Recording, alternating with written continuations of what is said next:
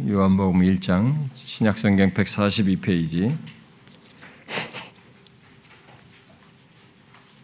요한복음 1장 1절부터 3절 읽고요. 그 다음에 14절을 이렇게 연결해서 4절을 우리 함께 그냥 같이 쭉 연결해서 읽어봅시다. 1절부터 3절, 그 다음에 14절로 음, 넘어가면 됩니다. 다 같이 읽겠습니다. 시작. 태초에 말씀이 계시니라. 이 말씀이 하나님과 함께 계셨으니 이 말씀은 곧 하나님이시니라. 그가 태초에 하나님과 함께 계셨고 만물이 그로 말미암아 지은 바 되었으니 지은 것이 하나도 그가 없이 된 것이 없느니라.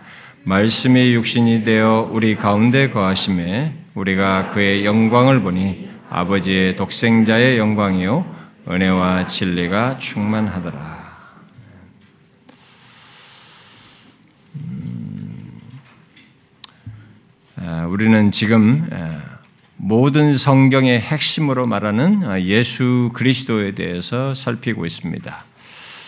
아, 그, 어, 이 예수 그리스도에 대해서 우리가 아마 2, 3년 정도 길게 살필 것이기 때문에 그것에 앞서서 어, 지난 시간까지 이렇게 세 번에 걸쳐서 이렇게 서론적인 내용을 얘기했는데 오늘도 지난주에 말한 것처럼 한 번 더 전체에 들어가기 전에 우리가 아, 알고 넘어가야 할 그런 사실 서론적인 내용을 더 덧붙여서 살피도록 하겠습니다. 오늘 본문을 다 상세하게 일일이 묘사들을 다룰 것은 아니고요. 여기서 포인트를 가지고 얘기를 할 것이고 나중에 요한복음 강의할 때 아주 구체적으로 뭐 묘사들을 다 더 살피도록 하겠습니다.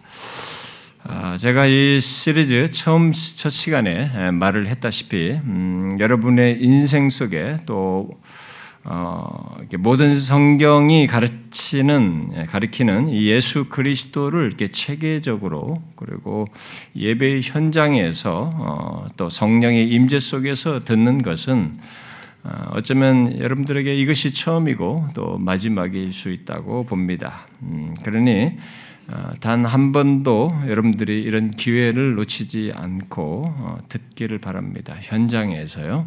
음, 어, 현장에서 못 들으면 뭐 동영상 보면 되지 이런 생각은 절대로 하지 마시기 바랍니다. 저는 항상 반대하는 사람이고요. 그런 사람들 때문에 제가 예, 동영상 올리는 걸 반대하는 것입니다. 근데 지방에 계신 분들은 제가 이런 말 할 때마다 간이 철렁한다고 하시는데 음, 어, 정말 우리 교회 성도들을 생각해서 그런 사람들이 안 나오게 하기 위해서 저는 동영상을 안 올리는 것을 주장하는 사람입니다. 그러니까 현장에서 계셔야지 현장을 빠지면서도 그냥 영상을 보면 된다 이런 생각 가지시면 안 됩니다.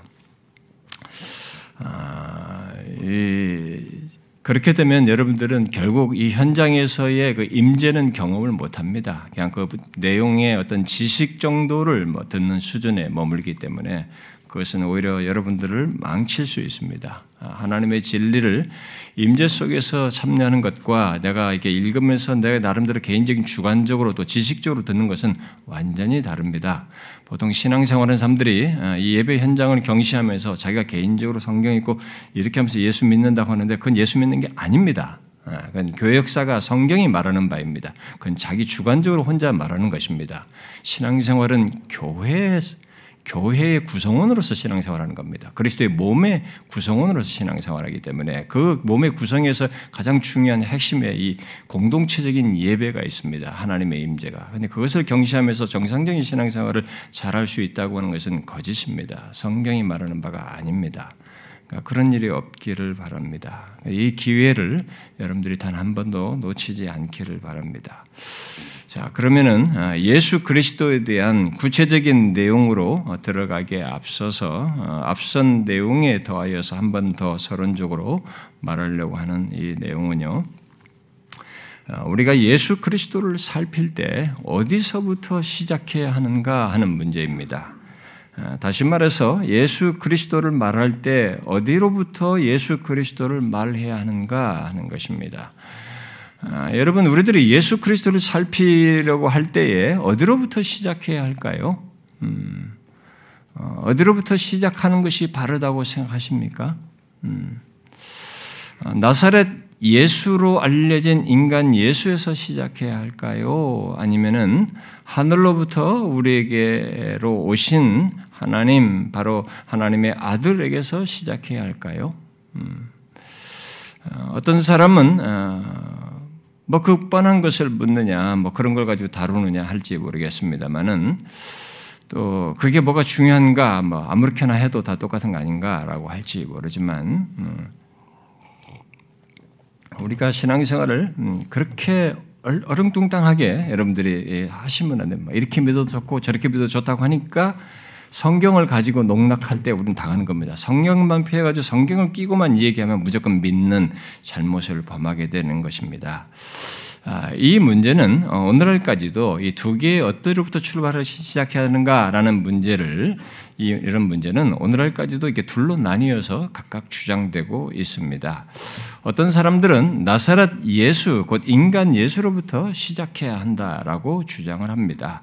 또 어떤 사람은 하나님의 아들로부터 시작해야 한다라고 말합니다. 하나님의 아들로부터 시작해야 한다고 하는 사람들은 오늘 우리가 읽은 요한복음을 굉장히 중요하게, 특히 요한복음에서 말하는 이 내용을 굉장히 중요하게 말합니다. 곧 말씀으로 말하는 결국 예수 그리스도죠. 하나님의 아들이죠. 이게 하나님의 아들이 그, 그, 하나님이신 것을 이 말씀이 하나님 아들이고 하나님이신 것을 말하잖아요. 말하고 이제 뒤에서 우리가 읽었던 14절에서 그가 육신이 되셨다라고 말을 함으로써 예, 위로부터 이렇게 온 순서를 요한복음이 말하는 이것을 이제 어, 말을 하는 것이고요. 위로부터 하는 사람들은 그런데 이제 마가나 아, 마테나 마가나 누가 복음서는 아브라함과 다윗의 후손은 예수로부터 이렇게 복음서를 시작한단 말이에요. 어, 또 마가 같은 경우는 세례 요한과 함께 등장하여서 사역하는 예수님으로 이제 시작을 하고요. 또 누가 같은 경우는 마리아가 임신한 것으로부터 시작하여서 예수님에 대한 얘기를 그러니까 인간 예수로부터 이렇게 출발하는 그런 것을 보이는 거죠. 아, 그래서 인간 예수로부터 시작해서 어, 그가 메시아 곧 그리스도로 하나님의 아들로 인정되는 것을 진술하는 것으로 이렇게 아, 이 마가 대마가 누가를 보면은 그렇게 보여서 또 그걸 또 주장을 하기도 합니다. 뭐 이런 식으로 서로 다른 시작 순서를 말하면서 예수 그리스도에서 다른 이해를 갖는 것을 흔히 신학자들은 아래로부터의 기독론 또는 위로부터의 기독론 또는 상승 기독론 하강 기독론 이런 용어를 써서 신학자들은 말을 합니다. 아, 여러분은 어떤 기독론으로 예수 그리스도를 이해하는 것이 바르다고 생각하시나요? 음, 아니요. 성경이 말하는 예수 그리스도는 어떤 기독론을 말한다고 생각하십니까? 아, 미리 말하면 어, 지금까지도 이 어, 지금까지도 이 아래로부터의 기독론을 어, 이게 그리고 상승 기독론 중에 상승 기독론을 말하는 사람들이 있습니다만은 그리고 그것이 현대 사회 속에서 좀 더 더 현대 신학자들에서 더 다시 늘어나는 추세를 보이고 있습니다만은 성경은 오늘 본문이 말하듯이 위로부터의 기독론을 결국 하강 기독론이죠. 위로부터의 기독론을 말하고 있습니다. 아, 그러면 아래로부터의 기독론을 말하는 사람은 뭐 성경이 근거하지 않고 말한다는 것이냐, 뭐 어? 그들은 바보냐 이렇게 말할지 모르겠습니다만은 뒤에 설명하겠습니다만 그들은 어, 성경의 내용을 자기들의 이성을 따라 그들도 똑같이 성경을 가지고 쓰긴 하지만 성경을 자신들의 이성을 따라 그리고 철학적인 관점을 따라서 판단하고 비평하는 가운데서 그런 주장을 하는 것입니다. 아, 그리고 그런 기독론을 믿고 따르는 사람들은 그들처럼 자기 이성에 내가 이해가 된다, 내 머리로 이해가 되는데 안 되는 것을 가지 그런 차원에서 성경을 이해하다 보니까 같은 길을 가는 겁니다. 그래서 인간 예수로부터 어, 이해를 하려고 하는 어, 태도를 취하죠. 아, 그러므로 우리는 앞으로 예수 그리스도에서 살피는 데 있어서 먼저 어, 이게 우리가 정리하고 넘어가야 할 것이 이제 바로 이 부분입니다. 그래서 앞으로 살필 그 내용의 순서는 예, 결정하는 어, 데서 이, 이것이 예, 먼저 우리에게 제극이 돼야 앞으로 이제 강의를 우리가 시작할 때 어디서부터 시작해서 순서로 나갈 것인지를 말할 것이기 때문에 그것에 대한 이해를 가지고 있어야 되고 단순히 그게 아니라 신앙적인 이해 속에서 그 내용들에 접근해 들어가야 되고 여러분들이 들을 수 있어야 되는 것입니다. 오늘 우리가 읽은 본문은 예수 그리스도에 대해서 그를 태초에 계신 말씀으로 이렇게 말을 합니다. 또 하나님과 함께 계신 분으로 말을 하고 있습니다. 결국 하나님이신 분으로 말하고 있죠. 태초에 말씀이 계시니라 이 말씀이 하나님과 함께 계셨으니 이 말씀이 곧 하나님이시니라 이렇게 얘기합니다. 그리고 3절에 만물이 그로 말미암아 지은 바 됐다. 지어진 것이 그가 없이는 된 것이 없다라는 것을 말하고 있습니다. 그런데 그분이 1장 14절에서 말하고 있는 바대로 육신이 되었다. 예, 육신이 되어 우리 가운데 거하셨다라고 말하고 있습니다. 그래서 이 내용은 위로부터의 기독론을 말하고 있습니다. 오늘 우리가 읽은 본문은요. 그래서 하나님이 육신이 되셨다는 것, 그 창세 전에 모든 것이 피조 세계가 만들어지기 전에 하나님으로부터 예, 그 이전에 하나님으로부터 시작해서 그가 이 땅에 오셔서 육신을 입으신 것, 사람이 되신 것을 순서로 이렇게 말을 하고 있습니다. 그러면 앞에 마태, 마가, 누가에서 육신으로 입은 예수님으로부터 시작하는 것은 뭐냐 이렇게 물을 수 있겠죠. 그것들은 곧 아브람과 다윗의 후손으로 난 예수, 세례 요한과 함께 등장한 예수, 마리아가 임신해서 나신 예수를 말을 하지만 그 내용에 그 처음에 어, 처음에 그걸 얘기하고 나서 바로 그, 그 그가 누구인지 바로 덧붙이죠. 바로 하나님이 자기 백성을 찾아오신 것. 지금 이렇게 오신 육신을 입고 이렇게 나신 이분이 바로 하나님으로 자기 백성을 찾아오신 것으로 이어서 바로 설명을 합니다. 아, 곧 메시아죠. 그리스도로 그래서 또 언약에 따라서 자기 백성에게 오신 하나님이라고 말을 하고 있는 것입니다. 그래서 그의 이름을 예수라라고 할 때에도 자기 백성을 그들의 죄에서 구원하시기 위해서 오신 분으로 바로 어, 덧붙이죠. 그리고 메시아라고. 그리고 결국 그 예수님이 하나님이시다라고 하는 것을 공간 복음서들은 마테마가 누가는 다 공통적으로 이어서 어, 증거를 합니다. 아, 워필드 같은 학자는 사람은요, 이 네 복음서가 마테마가 누가 요한이죠. 네 복음서가 예수 그리스도에 대해서 말한 것에 대해서 다음과 같이 잘 정리해 주었습니다. 모든 복음서들은 신적 존재이신 그리스도에 대한 복음서이다. 하지만 요한복음은 신적 존재로서의 그리스도를 그 시작점으로 삼고 있다는 점에서 다른 복음서들과 다르다. 다른 복음서들은 인간으로서의 생애에서 출발한다. 하지만 요한은 영원한 신적 위격들 간의 상호 관계에서 시작한다. 공간복음서 모두는 마테마가 누가죠? 공간복음서 모두는 인간 예수로부터 시작한다. 그리고 나서 그들은 하나님께서 자기 백성을 찾아오신 메시아가 바로 이 예수이시며 또는 언약에 따라 자기 백성에게 오신 하나님이 바로 예수님 자신이라고 밝힌다. 공간복음은 아래로부터 위쪽으로 이동한다. 하지만 그와 반대로 요한복음은 위에서 아래로 이동한다. 요한은 신적인 말씀으로부터 출발하여 그 다음에 성육신하신 인간 예수로 내려온다. 공간복음서 기자들은 이 예수가 하나님이라고 말하며 요한은 이 하나님이 예수가 되셨다라고 말하고 있는 것이다. 말하는 것이다. 이게 그렇게 서로가 다 조화를 이룬 것입니다. 그렇습니다. 성경은 예수 그리스도가 우리와 같이 몸을 입고 이 땅에 오신 것을 말을 해도 그는 하나님이시다는 것, 바로 하나님께서 사람이 되셨다는 것을 공통적으로 말을 하고 있는 것입니다. 아, 그런데 이 아래로부터의 기독론을 말하는 사람들은 아, 똑같이 성경을 읽고 사용하지만 이성과 철학적인 관점을 가지고 성경에 기록된 예수 그리스도를 바라보고 비평함으로써 그런 주장을 예, 고집을 하는 것입니다. 아, 그들은 사도행전 2장에서 베드로가 한 말을 인간 예수의 상승으로 위로 올라가는 것으로 이해하여서 중요하게 여기는데요. 사도행전 2장에 바울이 아니 베드로가 했던 설교 중에 말했던 거죠. 곧 너희 우리가 십자가에 못 박은 이 예수를 하나님이 주와 그리스도가 되게 하셨느니라. 이걸 이들은 굉장히 중요하게 생각합니다. 하나님이 십자가를 지고 그의 뜻을 행한 예수님을 주와 그리스도가 되게 하셨다는 거죠. 여기 되게 하셨다는 말은 아, 그렇게 만든 것으로 어? 음, 그렇게 아, 인정한 것으로 이해해서 그 표현을 그렇게 중요하게 여깁니다. 나중에 이런 것들은 제가 다 상세히 다 다룰 것입니다. 네, 본래 하나님이 그들의 입장에서는 본래 하나님이 아닌데 십자가를 지고 하나님의 뜻에 순종함으로써 하나님의 아들로 인정되고 주와 그리스도가 되었다는 것입니다. 그래서 그들이 말하는 예수 그리스도는 저와 여러분이 알고 믿고 있는 예수 그리스도와 다릅니다. 아, 그들이 말하는 예수 그리스도는 참 하나님이시며 참 사람이신 분으로서 죄를 대속하고 하나님과 우리 사이에서 어, 어, 어, 구속을 적용하시는 그런 중보자가 아닙니다. 단지 모범으로서의 중보자예요.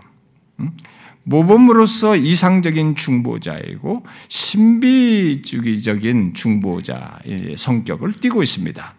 그래서 오늘날 유행으로 유행하는 영성 어, 하면 영성 차원에서 중보자인 거죠. 그들에게 아, 여러분들 중에 어떤 사람은 아, 나는 이런 거 몰라도 됩니다. 음, 그저 어, 하나님이 육신을 입고 오신 것 내가 잘 믿고 있어서 문제가 되지 않습니다. 이렇게 말할지 모르겠습니다. 저는 저도 여러분들이 그렇게 알고 믿는 것으로 어, 어, 믿고 있습니다. 문제는 옛날 자유주의자들로부터 음, 신정통주의자들, 막 칼바르트 같은 사람들, 칼바르트를 뭐 굉장히 따르는 사람들이 우리 한국의 신학교들이 있단 말이에요.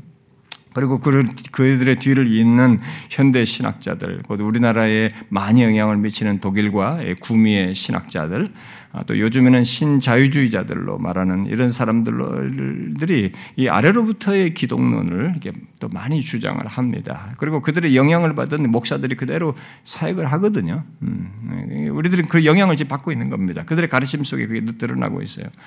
어, 그래서 오늘날 이 도덕주의적인 예수를 얘기하면서 이 복음을 얘기하면서 도덕주의적인 관점을 주장할 때는 이 대부분이 이런 성격을 가지고 있습니다. 네. 그리고 아래로부터의 영성을 말하는 신비주의도 다분히 거기가 맥을 같이 합니다. 이 포스트 모더니즘 영성을 음, 말하면서 추종하는 사람들도 이 아래로부터의 기독론을 더 선호하는 거죠. 그들의 가르침이 굉장히 nice하고 굉장히 신선해 보입니다. 그동안 교회에서 맨날 듣던 거가 좀 달라 보이거든요. 이게 아, 자기가 맨날 듣는 다 아는 건데 조금 새롭게 말하니까 뭔가 신선해 보이고 아, 뭔가 있어 보여서 사람들이 또 이 기초가 안 되는 사람들, 진리의 체계가 없는 사람들은 그런 것에 혹합합니다. 매력을 느낀데 그러나 사실은 1세기부터 이런 것은 있었습니다. 아, 예수 그리스도를 끼고 어, 위로부터 오는 은혜를 구하는 게 아니라 이 아래로부터의 영성을 소위 소위 아래로부터 영성에 해당하는 그런 것들을 구하는 신앙 풍토는 1세기부터 있었습니다. 아, 그런데 이 예나 지금이나 아래로부터의 기독론과 그에 따른 그런 영성을 추구하는 사람들은 아, 예수 그리스도가 참 하나님이시며 참 사람이 되어서 유일한 중보자요 구속자라는 것이 너무 이렇게 배타적이다라는 얘기를 잘 많이 해요. 예수 오직 예수 그리스도 그 그분만 자격이 갖췄다는 이 그, 그 그런 예수를 말하는 것에서 너무 배타적이라고 말하면서 싫어하고 거부합니다. 그래서 오늘은 배타적 그러면 되게 싫어하거든요. 우리가 모두가 배타적이다 그러면 되게 싫어합니다. 예, 다원성 사회, 포스트 모더니즘 사회가 좀 다원적이고 포용적이고 다 너도 옳고 나도 옳고 이렇게 해줘야 되는데 뭐가 오직 이것 이렇게 말하면 모두가 짜증을 내는 우리가 세대가 돼 정신 개조가 돼버린 거죠. 우리가 벌써 그래서 그, 그러니까 이런 것이 싫은 겁니다. 아, 가뜩이나 포스트 모더니즘 영성이나 아래로부터 영성으로 가는 사람들은 너무 이 예수 그리스도가 참 하나님 참 사람에서 오직 그분 유일한 중보자야, 이 구속주다. 너무 배타적이다. 그러면서 이거 싫어하고 거부합니다.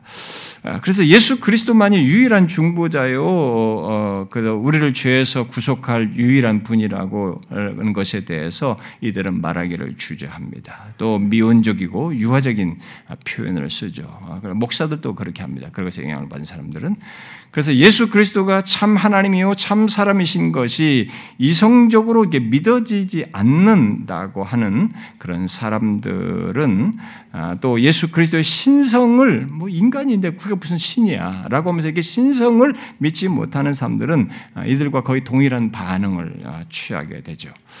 어쨌든 이 아래로부터의 기독론은 어, 또는 상승 기독론은 어, 문병호 교수 말대로 어, 동일한 공통점을 갖습니다. 아, 그것은 그들이 어떤 양상으로 각각의 주장을 말하고 전제하든 칼케돈 신경으로 수립된 한 위격 양성, 한 위격 양성의 위격적인 연합 교리를 부인하는 것입니다. 이 한 위격이라면 한 예수 그리스도의 한 우리가 인격이라는 표현도 쓰는데 그 위격의 신성과 인성이 그 인격적인 연합이 되어 있는 이 교리를 부인한다는 것입니다. 지난 교회 역사 속에서 교회들이 예수 그리스도의 위격에 대해서 뭐 신성과 인성을 갖춘 이분에 대해 성경을 기록을 그대로 의심 없이 잘 1세기 믿어왔습니다. 1세기 때만 해도. 근데 네, 사도들과 그 사도들의 이은 사람들에 의해서 영향을 받는 대세적으로는 다 그걸 잘 믿는 데 문제가 없었습니다. 그런데 이제 세월이 지나면서 이 부분에 대해서 사람들이 질문이 생기고 좀 잘못된 주장들이 막 퍼져나가는 이런 일이 있게 되자 교회 전체 교회 회의를 열게 되는 것입니다. 그래서 콘스탄틴 때부터 그런 것들을 좀 정리하도록 교회 대표들을 다 모아서 이렇게 하기도 했는데 그래서 교회 전체 회의는 성경을 연구하여서 신성과 인성이 그리스도의 위격 안에 연합되어 있음을 정리하여서 신경으로 수립을 했습니다. 예, 성경이 말하는 바가 이거라고 하는 것을 정리해서 말했죠. 그것이 451년 칼케톤 공예인 것입니다. 그런데 아래로부터의 기독론을 주장하는 사람들은 바로 그것을 이것을 부정하고 있는 것입니다. 그것은 그들이 성경을 어, 이성 아래도 두고 성경을 내 이성 아래 두는 것입니다. 이성 아래 두고 비평적으로 볼 뿐 본문에 기록된 오늘 요한본 같은 내용에서 기록된 그대로를 믿지를 않습니다. 그런데 오늘 본문은 분명히 말씀의 선제하심 음, 곧 그가 하나님이심을 말하고 동시에 그가 육신이 되어 우리 가운데 거하게 되셨다고 말하고 있습니다. 그리고 뒤에 우리가 읽질 않았습니다만 1장 18절 같은 데서 육신이 되어서 거하시는 예수 그리스도를 두고 아버지의 독생의 독생 예, 품속에 있는 독생하신 하나님이다라고 하면서 더욱 확고하게 말하고 있습니다. 아, 그러나 이 아래로부터의 기독론을 말하는 사람들은 그런 내용들이 이렇게 우리가 지금 말하는 이 내용들은 예수 그리스도에 대한 그런 표현들은 다 인간적으로 말하는 거예요. 인간론적으로 해석을 합니다. 그러니까 다 인간론적으로만 모든 걸 다 맞춰서 해석을 해요. 그 지금도 예수님을 그저 하나의 인간으로 보고 아, 그가 아, 신적 능력은 행하였을 뿐 뭔가 신적인 능력이 기록이 있으니까 병자도 고치고 그러니까 신적인 능력은 행했을 뿐 신성을 가진 것은 아니다. 아, 곧 하나님은 아니다라는 생각을 갖는 사람들. 어, 그런들은 자기들이 가진 이 편견과 이성에 기초한 어, 생각으로 어, 성경 자체를 비평하면서 본문과 본문이 말하는 그대로의 내용을 이렇게 믿있 지 않습니다. 그래서 이런 내용에 따라서 뭐 불교도들이나 일반 종교도들은 다 거부합니다. 불교 방송에 뭐 이런 나와서 말하는 사람들은 인간이 어떻게 신이냐. 그래서 하여튼 이 사람들은 다 부정합니다. 음, 예, 예수가 어떻게 그가 동시에 신이시냐 다 부정하는 거죠. 그러니까 이 성경에 대한 믿음이 예수 그리스도를 눈떠 보기 전까지는 그 상태에 모두가 머물러 있어요. 그리고 이성 아래 성경을 다루는 사람들은 다 그 상태에 있는 것입니다. 그런데 지난 교회 역사에서 예수님에 대해서 그렇게 말하는 자들은 전체 교회 회의가 예수 그리스도의 그런 식으로 아래로부터의 기독론을 말하면서 예수 그리스도를 신성을 부정하는 이런 것은 전체 교회 회의가 이렇게 판단을 해서 거부했고 정죄도 했습니다. 예, 교회 회의가 전체가 모여서 어, 이미 본문에서 어, 말하는 바와 같이 음, 그 어, 이런 내용을 성경에 근거해서 아닌 것에 대해서 분명히 이게 예, 정죄를 했죠. 어, 그런 것에 대해서. 그래서 여러분 초대교회 당시부터 어, 어, 일단은 이탈한 이런 것에 이탈한 그룹들이 쭉 있어 왔습니다. 초대교회 때도 있었어요. 사실 초대교회도 예수 그리스도의 신성을 부정하는 그런 한 계파가 있었습니다. 우리가 에비온파라고 하기도 하는데 이 사람들은 유대주의적 성향을 띤 기독교의 한 일파입니다. 그러니까 소위 예수 믿다고 하는데 이 사람들은 유대주의적인 그 성향을 그대로 어, 그 가지고 있는 사람들이었는데 이들은 예, 예수님을 그냥 최고의 선지자다. 위대한 선지자다라고 말하면서 그가 충성되게 아, 모든 일을 다 했기 때문에 그의 충성됨이 하나님으로 하여금 그를 아들을 삼게 했다. 라고 하면서 소위 입양설이라고 하는 것을 1세기부터 유포를 했습니다. 그런 걸 주장을 했어요. 아, 그들 보기에는 예수님은 어디까지나 인간이었습니다. 탁월하긴 했지만. 그러고 나서 한 300년대에 큰 논란을 불러일으켰던 이 아리우스라는 사람이 나중에 이제 이런 사람들은 제가 또 말하지 않을 수가 없어서 상세한 설명을 다룰 때도 언급을 하겠습니다만은 아리우스라는 사람이 구원자 예수가 하나님이긴 하다. 하나님이긴 하지만 그 구원자의 신성은 본성적인 게 아니고 입양으로 인해서 생긴 거다. 단지 예수님을 모든 피조물보다 이게 먼저 그는 낫다. 하나님이 그를 통해서 예, 나머지 모든 창조를 이루었다. 그러니까 그에게 그런 것을 갖게 한 거죠. 갖게 해가지고 그를 통해서 모든 창조를 이뤘다라고 하면서 그러나 어디까지나 예수는 피조물이다. 하나님에서 피조되었는데 이렇게 그런 걸 행할 수 있는 자가 되게 한 것이다. 그래서 그러면서 그의 어, 나름의 어떤 어, 뭐 신성 뭐 예, 이런 것을 얘기하지만 그건 본래적인 것은 아니다 이렇게 주장을 합니다. 그런데 당대에 이 주장이 막 크게 반향을 일으켰습니다 사람들에게 예, 유행어가 나올 정도로 어, 예수에 대한 유행어를 이 사람들이 말로 할 정도로 크게 대히트를 치고 사람들이 반향을 일으켰습니다. 그런데 이 성경에 없는 이 주장이었기에 교회 회의가 모여서 325년에 니케아 공의에서 그리고 또 381년에 콘스탄티노플 공의에서 이게 다 부정되고 정죄되었습니다. 아, 그런데 이런 주장들은 그때로 끝나지 않고 교역사 속에 딱 정제가 됐으면 정리가 됐으면 끝나야 되잖아요. 끝나질 않습니다. 교역사 속에서 이것이 완전히 사라지지 않고 이 끈이 계속 있습니다. 왜냐하면 사람들에게 있어서 이 예수 그리스도 이런 예수 그리스도 성경이 말하는 예수 그리스도 믿는 게 누구에게나 숙제입니다. 누구든지 교회 오는 사람이면 어떻게 인간이면서 신일 수 있느냐? 어떻게 마리아에게 낳는데 이게 동정녀에서 낳는 것도 가능하면 어떻게 이게 신일 수 있느냐? 이 숙제가 사람들에게는 다 본성적으로 갔기 때문에 이 문제가 계속 대두되는 겁니다. 그러다가 더 이상 이제 세계 교회 회의가 어, 어떤 것에 대해서 잘못돼서 성경을 이탈하면 세계 교회 회의가 모여가지고 정리를 했단 말이에요. 그게 18세기 초까지는 계속됐습니다. 뭐 웨스민스터 회의 무슨 회의 이런 거 있듯이 계속 도르트 회의 이런 거 있잖아요. 쭉 있어 왔어요. 그래서 18세기 초까지도 있었습니다. 그런데 이런 교회 회의가 이제 더 이상 사라지게 됩니다. 계몽주의 이후에 합리주의가 태동되면서 이 전체 교회 회의가 이제 조그마한 교파 그룹들 안에서만 있으지 전 세계적인 성격을 띠는 이런 교회 회의의 판결은 사라지게 됩니다. 그런 와중에서 이제 이런 잘못된 주장들을 분별하여서 정리하는 기능이 사라진 그 조건에서 계몽주의 합리주의를 따라서 독일 신학자들에 의해서 아래로부터의 기독론이 다시 제기되고 그게 또 반향을 일으킵니다. 상당히 논리적인 글로 반향을 일으켜야 돼요. 그리고 오늘날 유럽과 북미 신학자들에 의해서 계속 이것이 확산되고 있습니다. 잠시 위축되는 것 같더니만은 다시 확산되고 있습니다. 주장되고 있어요. 그래서 그들의 영향은 그대로 우리나라에도 미치고 있습니다. 아, 그래서 이제는 각자 믿는 대로 이게 아래로부터의 기독론을 나름의 학문적인 이해와 설명을 더하여서 주장을 하는 것이 큰 하나의 또 흐름이 되었습니다.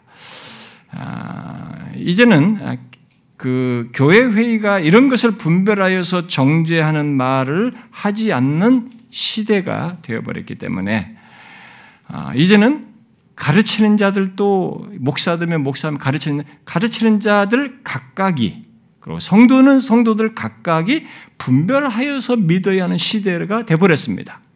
전체 교회가 그런 것이 사라져가지고 그래서 성경을 벗어난 그런 주장들, 그러니까 소위 솔라 스크립트라, 오직 성경을 벗어난 주장들을 분별하여서 거절하는 것은 이제는 각자가 해야 되는 어느 교회 단위로 하든지 어떤 목회자에 의해서 하든지 성도들 각각이 해야 하는 그런 시대가 되어버렸습니다. 그래서 주님이 오실 때가 될수록 이 세상은 기독교와 관련해서 성경과 관련해서 더 많은 혼란이 있을 겁니다. 그건 예수님이 1세기에 이미 예언을 했어요.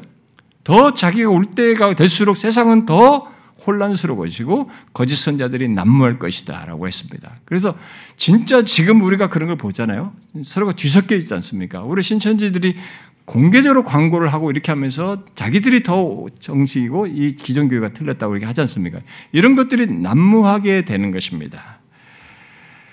그래서 이런 현실 속에 우리들이 각자가 이제 분별해야 하는 그런 현실 속에서 있는데 그런데 대신 우리는 오늘 본문이 말하는 어, 그대로의 예수 그리스도를 믿는 것이죠. 저와 여러분들은 성경 그대로를 믿고 있습니다. 앞으로 상세히 살피겠습니다만은 성경 전체가 왜 예수 그리스도를 가리키며 중심에 그를 두고 있는지를 이런 계시된 내용들을 상세히 이렇게 살펴서 어, 이제 알게 되리라고 믿습니다.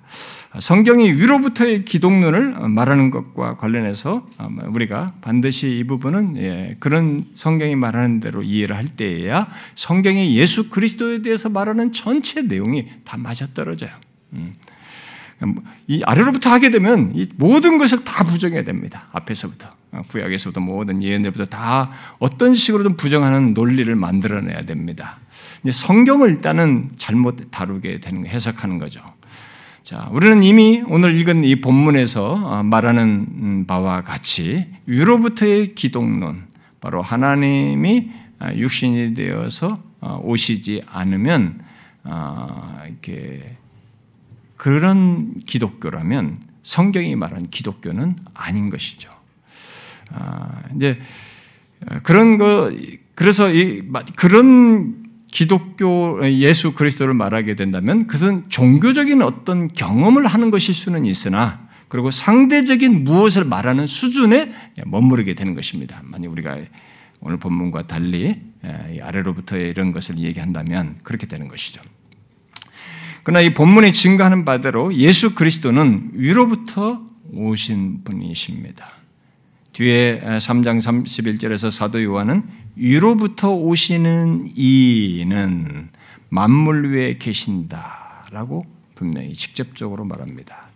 그리고 예수님께서 6장에서 자신을 하늘의 떡으로 말씀을 하시면서 하늘의 떡은 하늘에서 내려 세상에 생명을 주는 것이라 이렇게 말합니다. 예수님은 그렇게 만물이 창조되기 전에 곧 이 땅에 오시기 전에 선제하신 분이신 거죠. 본문의 태초에 하나님과 함께 계셨다고 한 대로 창조 전에 그는 선제하셨습니다. 그리고 어, 예수님도 요한복음 8장에서 어, 내가 하나님께로부터 나와서 왔음이라라고 직접적으로 또 말하기도 합니다. 사람들이 아, 요셉과 마리아의 아들인 예수인데 우리가 그렇게 알고 있는데 무슨 소리야?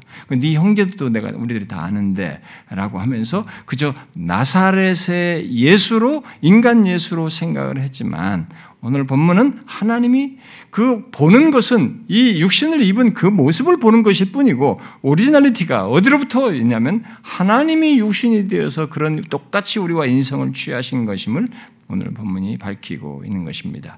예수님 자신은 어, 자신이 하나님께로부터 나와서 왔다고 분명히 그것을 인지하고 말씀을 하신 것입니다. 그리고 유대인들이 자신들의 대조상이죠. 첫 조상으로 어, 직접적 조상으로 말하는 어, 이 아브람이죠.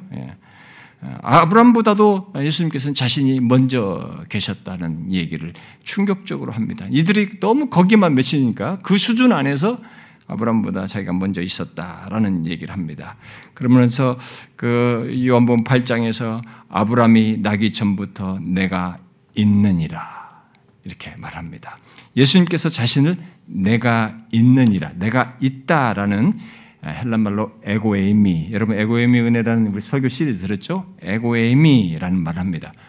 그러니까 예수님이 많이 성경에서 에고에이미를 많이 씁니다. 에고에이미 시리즈 제가 했듯이 나는 무엇이다 이렇게 말하죠. 그러면 나는 생명이다, 부활이다, 나는 문이다. 뭐 이렇게 이렇게 모든 백성들을 구원하는 데 있어서의 나는 무엇이다라는 중재자로서의 자신이 오셨음을 얘기했어요. 그런데 아브람보다 아브람 얘기를 할 때는 나는 있느니라 이렇게 말했습니다. 에고에미 안에 중간에 이제는 보어로서 말한 게 아니고 그냥 존재로서 얘기한 거예요. 에고에미 나는 있느니라 이렇게 말했습니다. 그런데 이 말이 헬란 말이 이 말에 해당하는 것이 구약이 어디냐면은 출애굽기 3장 14절이에요. 예수님 하나님이 떨기나무에 때 모세가 왔을 때 내가 누가 보냈을까요? 누가 보내서 내가 저 에집트 이 사람들을 구원한다고 할까요?라고 할 때 하나님이 자신을 나는 스스로 있는 자니라라고 했습니다. 그 스스로 있는 자라는 말이 에고에임이에요. 똑같은 것입니다. 결국 스스로 있는 자라는 그 용어를 표현을 자신이 쓰신 겁니다. 여기서. 그러니까 아브라함보다 먼저 그런 이, 그, 런 분으로 계셨다라는 것을 그들의 이해 수준에서 이 얘기를 한 것입니다.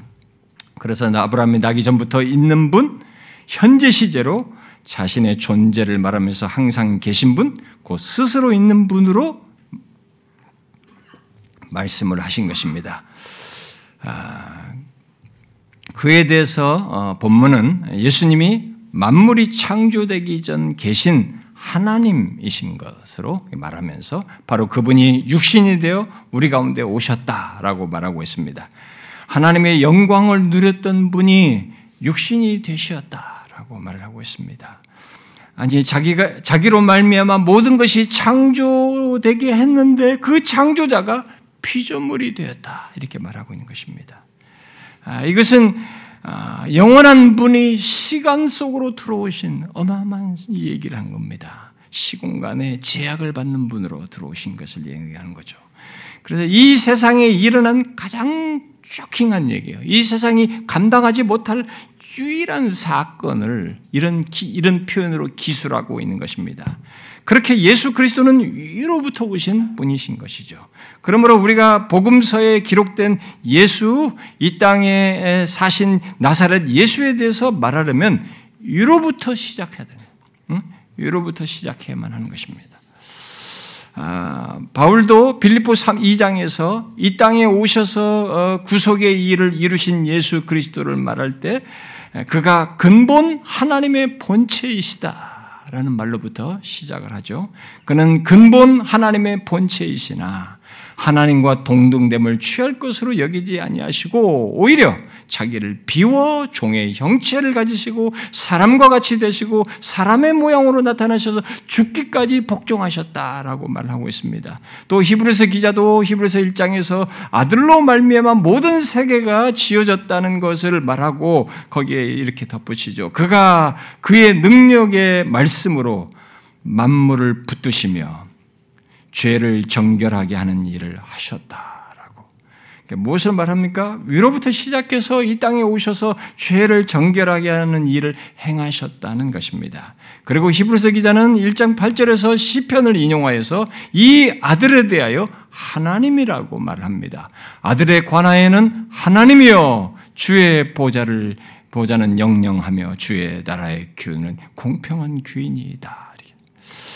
구약에서부터 예언된 그분, 바로 하나님이 오셔서 죄를 정결케 하기를 하시는 일을 행하셨다는 것입니다.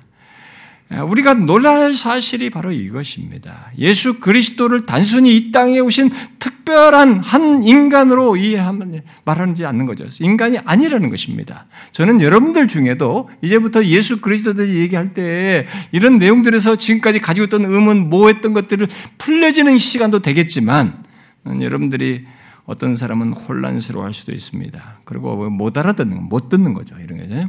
아, 너무 복잡하다. 아, 단순히 예수 믿고 구원받으면 됐지.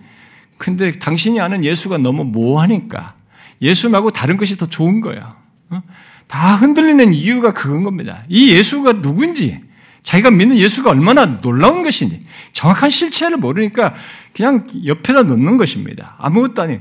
그 가장 고상, 그를 아는 짓이 가장 고상하다는 이런 말이 안 나오는 겁니다. 비교 대상이 있으면 그 푹푹 빠지는 것이고 그것을 조금만 꼬우면은 이상한 얘기하면 거기서 푹 빠지는 것입니다.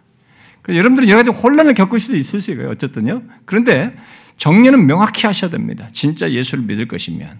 어떤 면에서 우리는 이것을 통해서 여러분과 저 사이에서 이런, 이런 내용을 가지고 우리의 심령을 이렇게 뒤엎을 수도 있습니다. 어, 기경할 수도 있고 명확하게 할 수도 있을 겁니다. 근데 우리가 분명히 알아야 되는 것은 성경이 성경은 예수 그리스도를 단순히 이 땅의 삶을 특별하게 사신 그런 인간으로 말하고 있지 않아요. 또 하나님과의 관계 속에서 신적인 능을 행하는 정도의 존재로도 말하고 있지 않습니다. 우리가 계속 생각할 사실은 그는 태초에 하나님과 계신 말씀, 그 독생하신 분으로서 하나님 자신이시라는 것입니다. 그가 근본 하나님의 본체이시지만 자신을 비워서 육신을 입고 오셔서 그리하여서 우리의 죄를 정결케 하는 일을 행하셨다는 사실입니다. 우리는 앞으로 이 모든 것의 실체를 상세히 살피겠습니다만은 우리가 먼저 이 땅에 육신을 입고 모든 일을 행하신 예수 그리스도 바로 아, 그 처녀의 몸에 잉태되어 아기로 나시고 우리와 같이 자라시고 사시며 하나님의 뜻에 순종하시고 고난을 당하시고 죽으시고 부활하시고 승천하시고 하시는 그 모든 내용에서 분명 우리와 같이 몸을 가지시긴 했지만, 우리가 인간의 모양을 똑같이 가지시고 그 인성을 가지셨지만, 그가 참 하나님이신 것을 꼭 보아야 됩니다. 그런데 뭐 나는 그거 문제가 없어요라고 할지 모르겠습니다만 이것을 부활 승천에서 보는 것은 쉬워요. 그리고 어, 갈릴리 바다를 위를 걸으시고 바다를 잔잔케 하시고 병자들을 고치시는 것에서 그의 신성 하나님이신 것을 보는 것은 문제가 되지 않습니다. 그러나 처녀 마리아의 태중에 임신되는 것에서부터 아기로 나시고 잘하신 그야말로 우리와 같은 인생을 그대로 지시고 사신 것에서 그가 참 하나님이신 것을 보는 것은 고단하여서 배 고물에 대고 피곤해서 주무시는 이런 모습 속에서 참 하나님이신 것을 보는 것은 너무너무 기이한 일입니다. 너무 기이하고 놀라워서 여러분들에게도 이 아래로부터의 기독론을 주장하는 사람처럼 이해하기 어려워요. 어려울 수 있습니다. 도저히 이해가 안 되어서 성경의 기록을 거부하고 싶은 생각이 들 수도 있고 그것을 기록한 자들에게 문제가 있다라고 생각하고 싶은 충동을 느끼게 될 겁니다. 그러나 우리는 아, 나사렛 예수님이 우리와 같이 참 사람이시지만 그 이상의 존재임을 성경의 계시한 바를 따라서 실제로 증거된 말을 따라서 명확히 보아야 합니다. 오늘 본문이 말하는 대로 그는 존재에서 하나님의 아들이에요. 하나님의 아들로서 태초에 하나님과 함께 계셨던 분이시고 바로 그 자신이 하나님이신 것입니다. 그런데 그가 육신이 되신 것입니다. 우리를 죄에서 구원하기 위한 중보자가 되시기 위해서 누구도 할 수 없는 그 유일한 중보자가 되시기 위해서 그 형용할 수 없는 낮아지심을 취하신 겁니다. 우리는 예수님을 무조건 신성화하고 신비스럽게 생각하지 말아야 됩니다. 종교, 하나님을 믿으니까 자꾸 무슨 어떤 그 잘못된 상상을 해가지고 지나치게 신성화를 하고 어, 예, 신비스럽게 막 생각을 억지를 부리는 거죠. 예, 그렇게 하지 말아야 돼요. 그냥 성경이 말한 그대로 말아야 믿어야 됩니다. 어, 오늘 본문이 말하는 대로 사람이 되신 하나님 그대로 그분을 보고 생각해야 합니다. 복음서에 기록된 예수 그리스도에 대한 모든 내용, 심지어 그가 우리와 같이 헤어지는 옷을 입고 그런 일상의 삶을 걷고 움직이시고 행하시면서 이렇게 사시고 행하시는 것, 그러면서도 피곤해 하시는 그리고 주무시는 그분. 참 사람으로서 행하시며 보이신 그것을 그대로 보면서 그 모든 것 속에서 오늘 읽은 본문 1장 1절부터 3절이 말하는 그 하나님을 함께 봐야 됩니다. 이 하나님이 육신이 되어 우리와 다를 바 없이 그렇게 사람으로 사시고 행하시는 것을 보아야 하는 것입니다. 우리의 찬송가 87장의 작사자인 이 바라클로가 내 주님이 입으신 그 옷은 참 아름다워라 라고 할 때에 왜 그의 옷이 아름답다고 했겠습니까? 제가 이 얘기 몇 번 했는데 그가 고급천을 입어서 고급천으로 입었기 때문이겠습니까? 밑쪽으로 두드러진 옷을 입었기 때문이겠어요? 아닌 것이죠. 그가 후렴에 말하듯이 시온 성보다 더 찬란한 천상의 천상 떠나서 그 영광스러우신 보좌를 뒤로 하시고 이 세상에 오셔서 우리와 같은 옷을 입으셨기 때문입니다. 시공간에 매이지 않은 그 하나님이 우리와 같은 육신을 입으시고 우리와 같은 옷을 입으셨기 때문에 그런 것입니다. 이 땅에 계시면서 자신이 율법의 제정자이신데 율법의 자신이 그대로 순종하신 것입니다. 사람이 되셔서 그걸 그대로 순종하셨어요. 또 사람들에게 공격을 받았습니다. 자신이 모든 것이 자신으로 말미암아 창조되었어요. 그러면 인간을 창조하신 것입니다. 그런데 사람을 창조하신 그가 사람들에게 공격을 받고 무시를 당할 때 육신이 되어 행하시는 하나님을 보셔야 됩니다.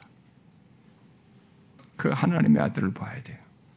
또 유다에게 배신을 당하고 종교 지도자들에게 굴욕을 당하고 병사들에게 뺨을 맞고 가시관을 씌우는 조롱을 그대로 당할 때, 그리고 가장 극한 형인 십자가형을 받아서 매달라 그를 죽이는 것을 볼 때에 우리는 우리를 구속하기 위해서 우리 죄를 대속하기 위해서 참 사람이시면서 동시에 참 하나님이신 분의 십자가 죽음을 봐야 되는 것입니다. 참 하나님 이신 분으로서의 고난과 형벌을 받으시는 것을 보아야 되는 것입니다. 단순한 인간 위인이 아니라 위로부터 오신 하나님이 사람이 되어서 우리의 구속을 위해서 행하시고 당하시는 것을 보아야 하는 것입니다. 그 예수님은 사람의 아들이 하나님의 아들이 되신 것이 아니고 그는 만물이 창조되기 전 하나님과 함께 계신 분, 곧 하나님의 아들이 육신이 되신 것입니다. 요한복음은 그 하나님의 아들이 영광의 영역에서 하나님의 보냄을 받아 죄로 가득한 이 세상에 들어오셨다는 것을 보내심을 받았다라는 이 표현으로 많이 말합니다. 보내심을 받았다는 말이 요한복음에 42번이나 42번 두 번이나 나와요. 그 영광스러운 영역에서 하나님이 보내심을 받아서 죄로 가득한 이 세상에 오셨다라는 거예요. 그는 요한복음 6장과 8장 등에서 하나님의 보좌를 떠나서 아래로 내려오셨다는 것을 말합니다. 하나님의 영광을 누렸던 분이 그것을 다 이제 인간의 모든 죄악이 있는 악이 있고 죄로 인해 공격을 받는 이 현상에 육신을 입고 오신 것을 얘기하는 겁니다. 여러분들이 상상을 해 보십시오. 만물을 창조하신 분이 피조물이 되시는 이 기이함을 생각해 보셨어요? 제가 미리 얘기하지만 이성이 못 미칩니다. 아무리 생각해도. 여러분들이 10년을 묵상해도 못 미쳐요. 확 막힙니다. 그 시공간을 넘어서는 이 시공간은 그에 의해서 창조된 겁니다. 아무리 광대해도 그에 창조된 겁니다. 우리가 블랙홀 같은 걸 얘기하지만 이 공간은 일시 축소도 가능한 겁니다. 하나님에 의해서. 이 시공간을 만드는, 그 우리에게는 그렇게 광대한 것이지만 하나님이 그 창조자가 피조물이 되신 겁니다. 그러나 바로 이것이 이 사실이 이 기이한 일이 이 세상의 기쁜 소식인 거예요. 이것이 이 세상의 복음인 것입니다. 왜 그렇습니까? 죄악된 이 세상, 사망을 피할 수 없는 이 세상, 인간의 무엇으로는 해결할 수 없고 답을 찾을 수 없는 그 조건에 이 세상에 구원을 위한 유일한 자격자로 그렇게 하셔서 오셨기 때문에 그렇습니다. 사람이 되어서 오셨기 때문에 그렇습니다. 여러분, 죄와 사망 아래 있는 이 세상을 구원하려면 이 죄에 대해서 심판하실 하나님과 죄로 심판받아야 하는 우리 사이에서 이 하나님의 속성을 일치시키면서 속성을 만족시키면서 죄 없는 우리의 조건을 해결하는 자가 있어야만 하는 겁니다. 그런데 그런 자가 어디 있냔 말이에요. 누가 있습니까? 그런 자격자를 우리가 이 세상에 찾을 수가 없는 거죠. 모두가 예외 없이 죄 중에 태어난 인간 조건을 가지고 있어서 그런 자격 조건을 가지고 있지 않습니다. 그런 완벽한 조건을 가진 중보자를 우리가 찾아볼래 찾아볼 수가 없는 겁니다. 아무리 종교인이 인다 할지라도 그건 인간일 뿐이에요. 속세를 벗어나고 여기서 벗어나고 몸부림치면서 고도의 정신 세계를 말했을 뿐이지 자신이 이런 것을 가질 수가 없는 겁니다. 이미 인류는 충분한 시간을 가지고 지금도 그런 걸 갖고 찾고 있고 뭔가 그런 것을 추구합니다. 그러나 없어요. 그런 자격자가. 그러므로 하나님이 오신 것입니다. 바로 하나님이 육신이 되어서 그 참 하나님, 참 사람으로서 하나님과 우리 사이의 모든 문제를 자신이 담당하심으로써 화목할 수 있게 하신 것입니다. 바로 그것이 기독교 복음이에요. 죄와 사망 안에 있는 조건에서 구원받는 길을 하나님의 오심으로 해결하셨고 길을 여셨다는 것입니다. 이 세상 모든 종교나 사상은 심지어 이단들과 다양한 종교적 성격을 띤 이론과 사상은 이 세상 조건, 곧 불행스러운 이 세상 조건의 인간 조건에서 더 행복한 대로 나가고 싶어서 그걸 희구했습니다. 그것이 여기서 벗어나서 속세에서 이런 고해, 고뇌와 고통에서 벗어나서 어딘가 더 좋은 데로 가고 싶은 이 갈망을 인간들은 끝없이 드러냈습니다. 그것을 종교성을 발휘해가지고 드러냈어요. 그래서 만들었습니다. 극락이 있다는 등, 구원이 있다는 등, 뭐 이데아가 있다는 등, 이런 것들을 만들어냈습니다. 그래서 무엇인가 더 좋은 것을 나아가는 길을 나름 인간들은 찾고 희구하면서 제시하려고 애를 썼어요. 그런데 예외 없이 모두가 제시한 길은 우리 인간으로부터 출발하는 겁니다. 내가 그것을 갈구를 해야 되고 득도를 해야 되고 뭔가를 공로를 쌓아야 되고 뭔가를 수고를 해야 되고 어떻게 어떻게 해야 되고 계속 우리가 무엇을 해서 거기에 이를 것을 예외 없이 드렸습니다. 여러분 신천지도 14만 4천 명이 들어가야 되고 여호와 증인도 14만 4천 명이 들어. 다 내가 어떻게 열심히 해서 다 들어가는 겁니다. 모두 인간으로부터 출발하는 방법과 이 대안을 다 제시했습니다. 불교들도 마찬가지, 힌두교도 마찬가지입니다. 모든 종교가 다 자기로부터 출발해요. 심지어 유대교도 마찬가지인 겁니다. 인간의 무엇으로부터 자신의 노력과 수고와 공로를 통해서 자기들이 특별한 경험을 하는 것으로서 신적인 경지에 이르려고 했던 것입니다. 지금까지 인류가 고통과 죽음에서 벗어나고 싶어서 그 종교성을 드러내면서 나름의 방법과 길을 끊임없이 간구하면서 찾아서 제시했지만 그 모든 것은 우리 자신으로부터요. 자신의 무엇을 통해서 이루고자 하는 것을 다 제시했습니다. 그러나 근본적인 한계를 갖고 있습니다. 죄가 있고 죄에 대해서 싹신 사망을 당해야 되고 형벌이 있는 조건에서 이것을 스스로 해결해서 거기에 갈 수 있는 길이 없는 겁니다. 있을 것이다라고 이론을 제시한 겁니다. 그런 것을 희구하면서 만들었을 뿐입니다. 근본적인 것은 해결책을 내지 않는 결론을 미리 말한 것입니다. 그런데 기독교가 유일하게 반대 얘기를 하는 겁니다. 하나님이 오신 겁니다. 우리가 할 수 없기 때문에. 여기 하나님이 오셨다는 것이 굉장한 소식입니다. 오늘 본문에서. 하나님이 육신이 됐다는 것이 굉장한 소식이에요.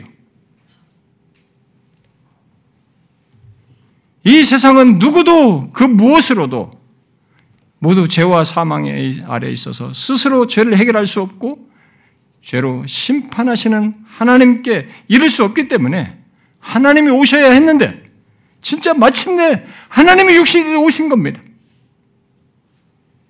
바로 우리의 죄와 사망을 지시고 해결하기 위해서 거룩하신 하나님을 만족하심으로써 구원하기 위해서 자신이 친히 그 조건을 가진 겁니다. 이것이 이 세상의 복음입니다. 모두가 듣고 싶어 하는 소식이에요, 사실은. 그렇게 희구하는 소식입니다. 기쁜 소식이죠. 바로 이 사실을 오늘 본문이 말하고 있는 것입니다. 하나님이 육신이 되어 우리 가운데 오셨다는 겁니다. 아래로부터는 답이 없기 때문에 위로부터 오신 겁니다. 그래서 웰스라는 사람이 오늘날 이 세상에서 일어나는 새로운 영성, 심지어 교회들 안에서까지 일어나는 새로운 영성을 포함하는 겁니다. 이 새로운 영성을 비롯해서 아래로부터 오는 것은 모두 죽은 것이다. 그랬어요. 인간 조건으로부터 죄와 사망의 해답을 찾고 그 조건에서 구원을 말하면서 신의 경지에 이르고 무엇인가 더 좋은 것이 있을 것이라는 이 기대는 모두 거짓인 겁니다. 죽음에서 죽음을 기대하는 것밖에 되지 않는 것입니다. 그러니까 죽은 것이죠. 죄와 사망에서 참 생명, 죄와 사망이 있는 데서 이 죽음으로 끝나지 않는 어떤 참 생명은 다른 것 속에서는 기대할 수 없습니다. 생명의 창조자요, 생명의 근원이신 하나님이 오셔서 그 결함, 문제가 되는 것을 해결하심으로써 가능한 것입니다. 그래서 예수님은 요한복음 6장에서 자신을 하늘에서 내려온 살아있는 떡이다 그랬어요. 곧 생명의 떡이다고 말씀하신 것입니다. 생명의 떡이에요. 죄와 죽음 있는 조건에서의 생명을 얻는 생명을 얻게 하는 생명의 떡입니다. 그래서 이렇게 말씀하셨어요. 나는 생명의 떡이니 내게 오는 자는 결코 줄이지 아니할 터이요. 나를 믿는 자는 영원히 목마르지 아니하리라. 이것이 죄와 사망 아래 있는 이 세상에 주어진 복음입니다. 하늘로부터 내려오는 참떡, 바로 생명의 떡이신 하나님이 육신이 되어 오셔서 실제로 죄와 사망을 했는 우리에게 생명을 얻게 하는 일을 하신 겁니다. 그래서 결코 줄이지 않는 영원히 목마르지 않는 이 특이한 생명을 참 생명을 얻게 하신 거죠. 그래서 바울은 미쁘다. 모든 사람이 받을 이 말이요. 라고 하면서 그리스도 예수께서 죄인을 구원하시려고 이 세상에 오셨다라는 이 사실을 탐복하여서 말한 것입니다. 이것이 복음인 겁니다. 바로 이 놀라운 예수 그리스도, 이 세상의 복음이신 예수 그리스도를 알게 될 때, 곧 그 영광스러우신 분이 나 같은 죄인을 구원하시려고 사람이 되셔서 이 세상에 오신 것을 알게 될 때, 우리는 이보다 더 놀라운 소식이 없음을 결국 인정하게 됩니다. 그걸 알게 되면, 제대로 알게 되면. 죄와 사망이 드리운 이 세상에 일어난 이 놀라운 사실을 모르는 사람들, 심지어 교회를 다녀도 그것이 별로 놀람과 기쁨이 되지 않는 사람들에게 성경이 말한 하나님의 육신이 되신 이 소식을 그 사람은 제대로 정확히 빨리 알아야 돼. 어쩌면 이 시리즈가 기회가 되겠죠.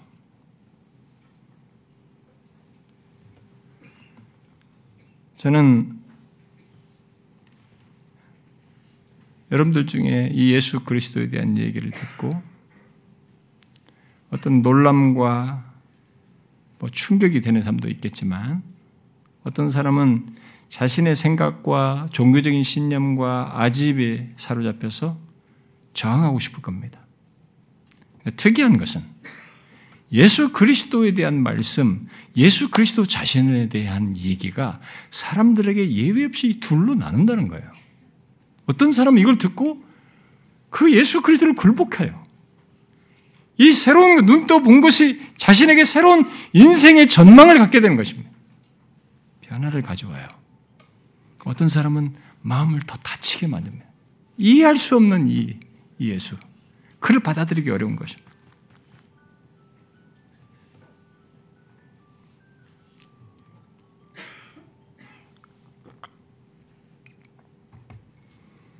저는 여러분들이 하나님이 육신이 되어 이 땅에 오신 이 비밀스러운 사실로 인해서